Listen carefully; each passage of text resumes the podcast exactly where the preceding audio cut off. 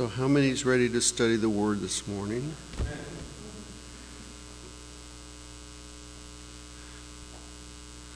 This morning, I can just look straight out this way. Always still have the front seats empty because, you know, everyone wants the back seat.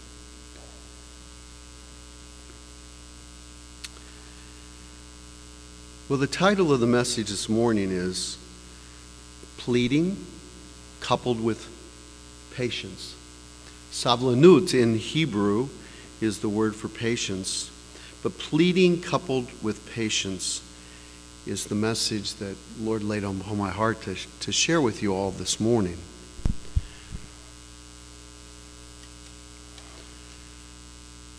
This week's parashah, our weekly readings, Va'etchanan means I pleaded. Moshe pleaded with God to let him go over to the promised land. How many know that? But as we know, Moshe didn't get to know go. How many know that? Well, let's see whether or not there's something that we can glean from in the message this morning in the scriptures for today that may be applicable to us as believers in Yeshua. First, we'll start out with there'll be two examples about this. Davarim, where Moshe's talking about uh, the most important things that have happened before he passes, because this is his last narrative to, to uh, all the children of Israel. But then we'll also see the event back in Shemot, Exodus, where it actually occurs. But first, let's start by talking about Moshe in chapter 3, verses 23 through 27, which says the following Then I pleaded with the Lord at that time, saying, O Lord God, you have begun to show your servant your greatness and your mighty hand, for what God is there in heaven or on earth who can do anything like your works and your mighty deeds? I pray, let me cross over and see the good land beyond the Jordan, those pleasant mountains and Lebanon. But the Lord was angry with me on your account and would not listen to me. So the Lord said to me, Enough of that. Speak no more of me of this matter. Go up to the top of Pisgah and lift up your eyes toward the west, the north, the south, and the east. Behold with your eyes, for you shall not cross over this Jordan. As we hear in this account by Moshe, he was extremely persistent in his request to God. Now let's turn to the book of the Brit Chadashah for um, another example of the persistence, which is this time spoken by our Lord Yeshua, who in the book of Hebrews was accounted worthy of more glory than Moshe. How many know that? We find that in chapter 3, verse 3, right? So let's look at Luke chapter 18, and let's start with the first verse, Luke 18, verse 1, which says this Then he spoke a parable to them, that men always ought to pray and not lose heart.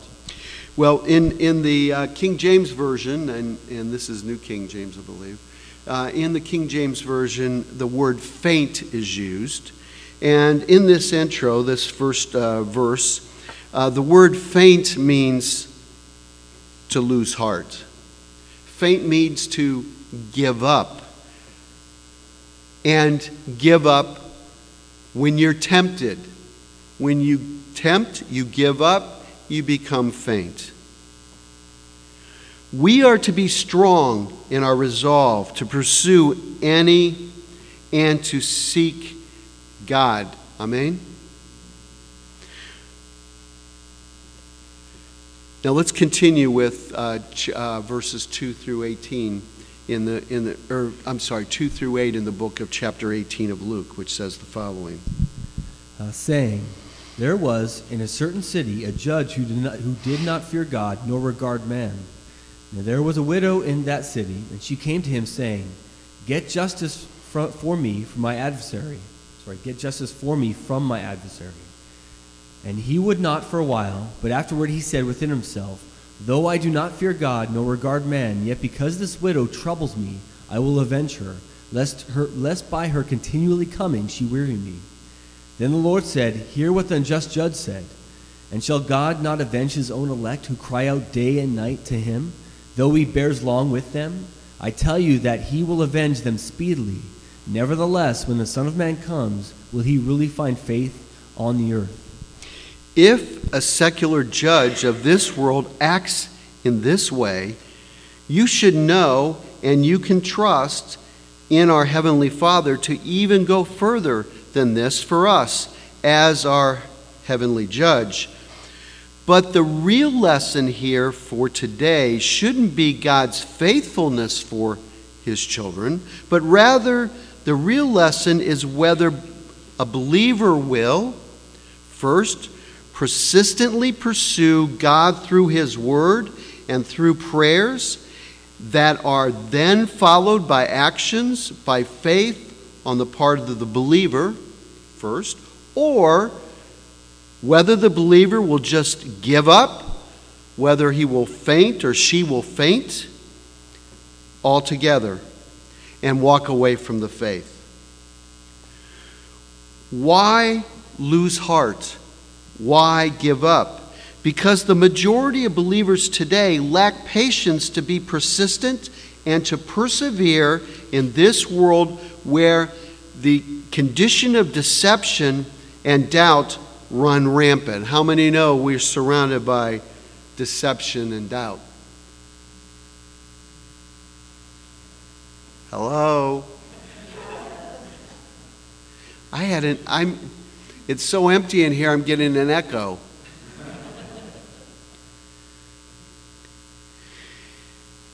Being influenced by deception and then entertaining related doubt has been part of human nature since the Garden of Eden.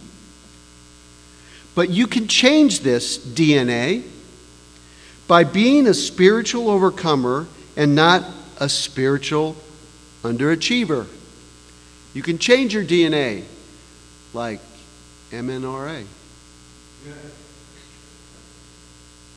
So I can get away with this, there's less people here today. Changing the DNA becoming a spiritual overcomer and not a spiritual underachiever.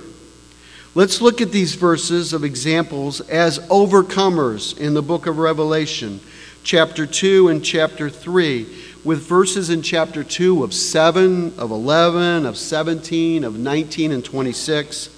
And then we'll move on to chapter 3, verses 5, 11, 12, 21, and then we'll end at the end of Revelation 21, verse 7, which says this He who has an ear, let him hear what the Spirit says to the churches. To him who overcomes, I will give to eat from the tree of life, which is in the midst of the paradise of God. He who has an ear, let him hear what the Spirit says to the churches. He who overcomes shall not be hurt by the second death. He who has an ear, let him hear what the Spirit says to the churches. To him who overcomes, I will give some of the hidden manna to eat, and I will give him a white stone, and on the stone a new name written, which no one knows except him who receives it. I know your works, love, service, and faith, and your patience. And as for your works, the last are more than the first. And he who overcomes and keeps my works unto the end, to him I will give power over the nations he who overcomes shall be clothed in white garments, and I will not blot out his name from the book of life, but I will confess his name before my Father and before his angels. Behold, I am coming quickly. Hold fast what you have, that no one may take your crown. He who overcomes, I will make him a pillar in the temple of my God, and he shall go out no more. I will write on him the name of my God, and the name of the city of my God, the new Jerusalem which comes down out of heaven from my God, and I will write on him my new name. To him who overcomes, I will grant to sit with me on my throne, as I also overcame and sat down with my Father on his throne. He who overcomes shall inherit all things, and I will be his God, and he shall be my son. So, based on those verses, how many know that God's looking for overcomers? God likes overcomers. That's who will inherit the life to come, are overcomers, not underachievers. If you remember anything from today's teaching, remember this that perseverance and persistence, coupled with patience, is of the utmost importance today to be a spiritual overcomer. Perseverance, patience are very important. 1 Timothy 4 1 and 2 says this. Now the Spirit expressly says that in latter times some will depart from the faith, giving heed to deceiving spirits and doctrines of demons, speaking lies and hypocrisy, having their own conscience seared with a hot iron. And those are what? Underachievers. 2 Thessalonians 2 1 through 5 says this.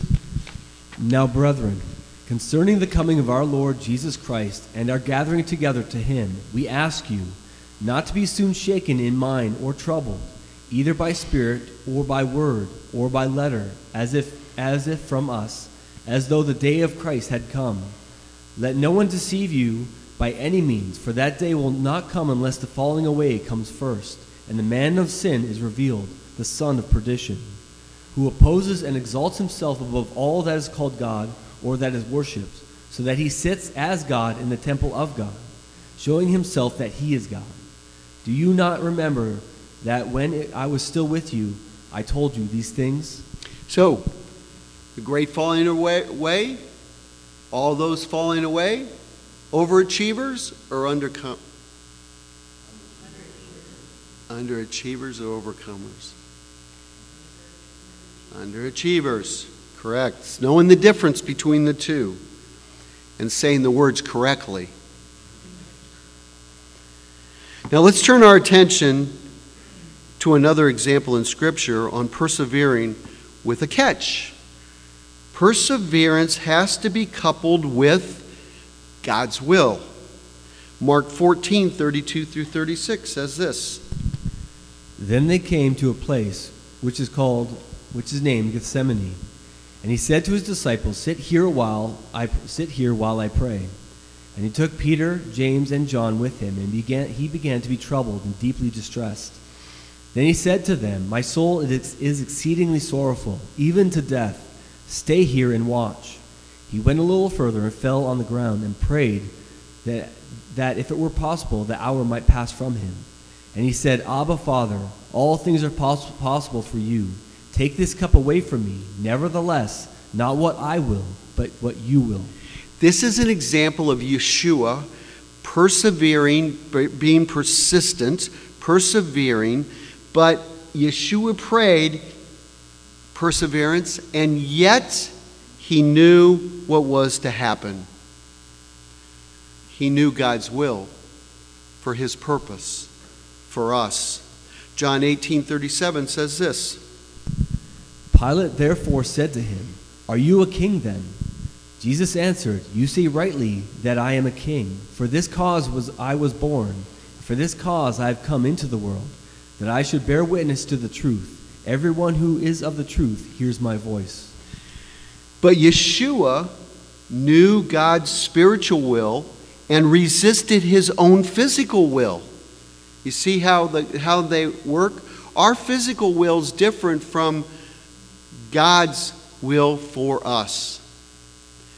And it's important to get those two aligned, and it takes time to get them aligned.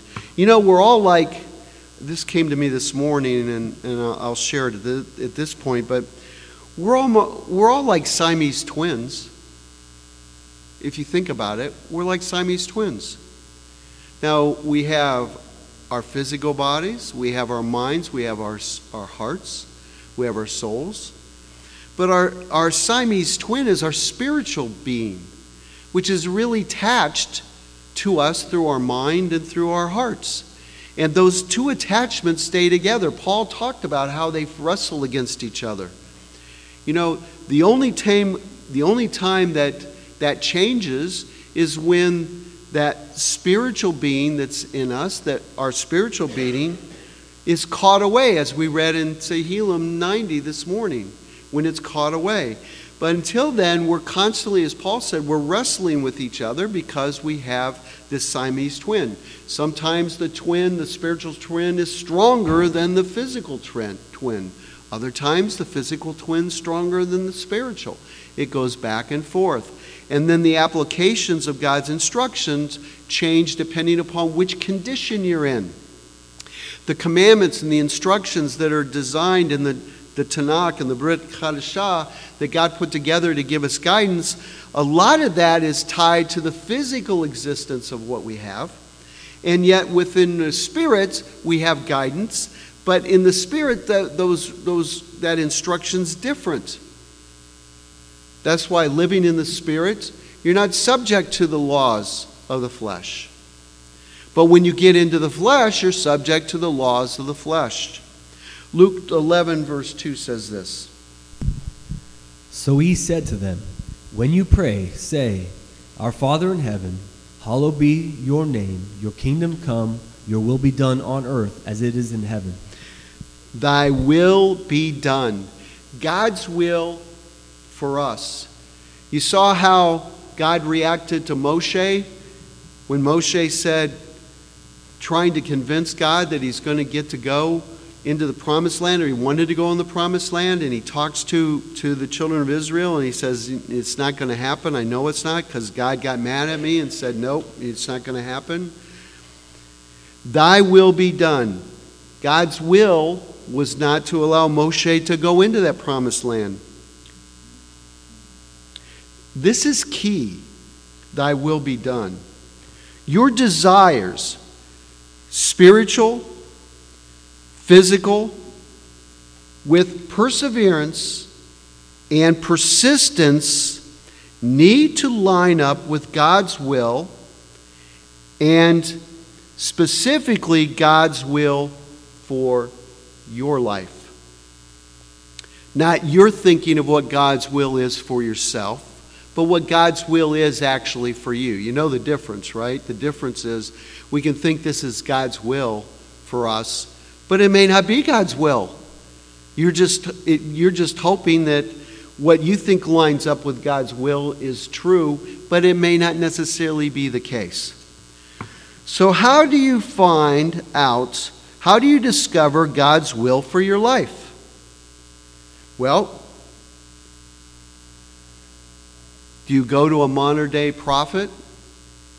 Or do you go to a modern day prophetess to get a personal word? It's not the answer. You don't go to that. You find His will for you by reading His Word, and He will disclose it to you through His Ruach HaKodesh, His Holy Spirit, and then He will confirm it to you either through others or He'll confirm it to you in your spiritual life's journey through the events that you experience. And then you will know what His will is because it will actually, you will witness to His will in your life. 1 Corinthians 2 10 through 14 says this. But God has revealed them to us through His Spirit. For the Spirit searches all things, yes, the deep things of God. For what man knows the things of man except the spirit of the man which is in him? Even so, no one knows the things of God except the Spirit of God. Now we have received not the Spirit of the world, but the Spirit who is from God, that we might know the things that are, have been freely given to us by God. These things we also speak, not in words which, which man's wisdom teaches, which the Holy Spirit teaches, comparing spiritual things with spiritual. But the natural man does not receive the things of the Spirit of God, for they are foolishness to him, nor can he know them because they are spiritually discerned. That's, that's why I say uh, Siamese twins, because they both have an identity to themselves, and yet they're attached, and in most instances, they look like each other. Now, let's look at this example. Let's go back to Shemot 32 that I mentioned, 11, verse 14, which says this. This is actually when Moshe's talking about in Davarim, Deuteronomy, but this is the event that actually happened that Moshe's referring to in his last words to Bnei Israel, the children of Israel. Shemot 32, 11 through 14 says this. Then Moses pleaded with the Lord his God and said, Lord, why does your wrath burn hot against your people, whom you have brought out of the land of Egypt with great power and with, with a mighty hand? Why should the Egyptians speak and say, He brought them out to harm them, to kill them in the mountains, and to consume them from the face of the earth? Turn, with, turn from your fierce wrath and relent this harm to your people. Remember Abraham, Isaac, and Israel, your servants to whom you swore by your own self, and said to them, I will multiply your descendants as the stars of heaven. And all this land that I have spoken of I give to your descendants, and they shall inherit it forever. So the Lord relented from the harm which he had said he would do to his people. Once again, uh, if, if you're reading the King James, it's repented. Here, it's used as relent. So, now you have a formula for an order of things, for situations in your lives, as demonstrated by Moshe, to follow. Now, how many got the formula? How many got the order of this formula of things? Well, if you didn't, I'm going to help you out here. Here's the point that I'm going to point it out to you. Listen to these steps, this order of steps, this formula, if you will. You hear what God says. And then, in the situation you face, you tell God what He has said in His scriptures. Then, in some cases, you act upon what God said. Then, when God sees that you get what He has told you, it is then that God acts on your behalf. But it's in accordance to His will for you.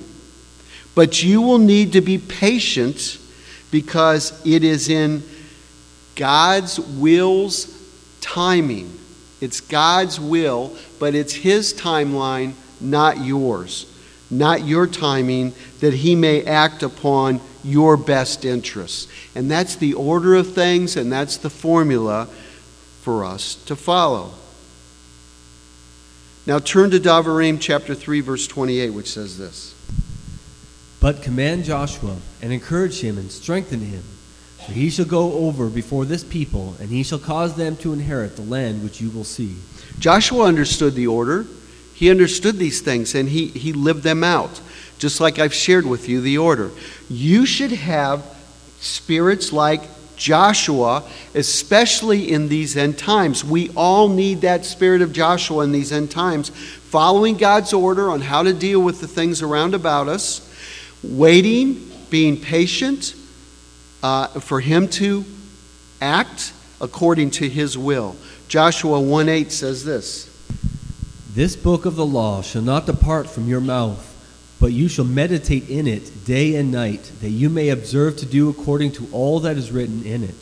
For then you will make your way prosperous, and then you will have good success. And if you do the same as Joshua did and follows his, follow the order as they, we have all been instruction, instructed, you too shall have good success according to God's will and according to his timing.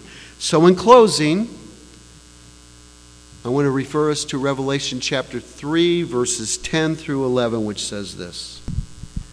Because you have kept my command to persevere, I also will keep you from the hour of trial which shall come upon the whole world, to test those who dwell on the earth. Behold, I am coming quickly.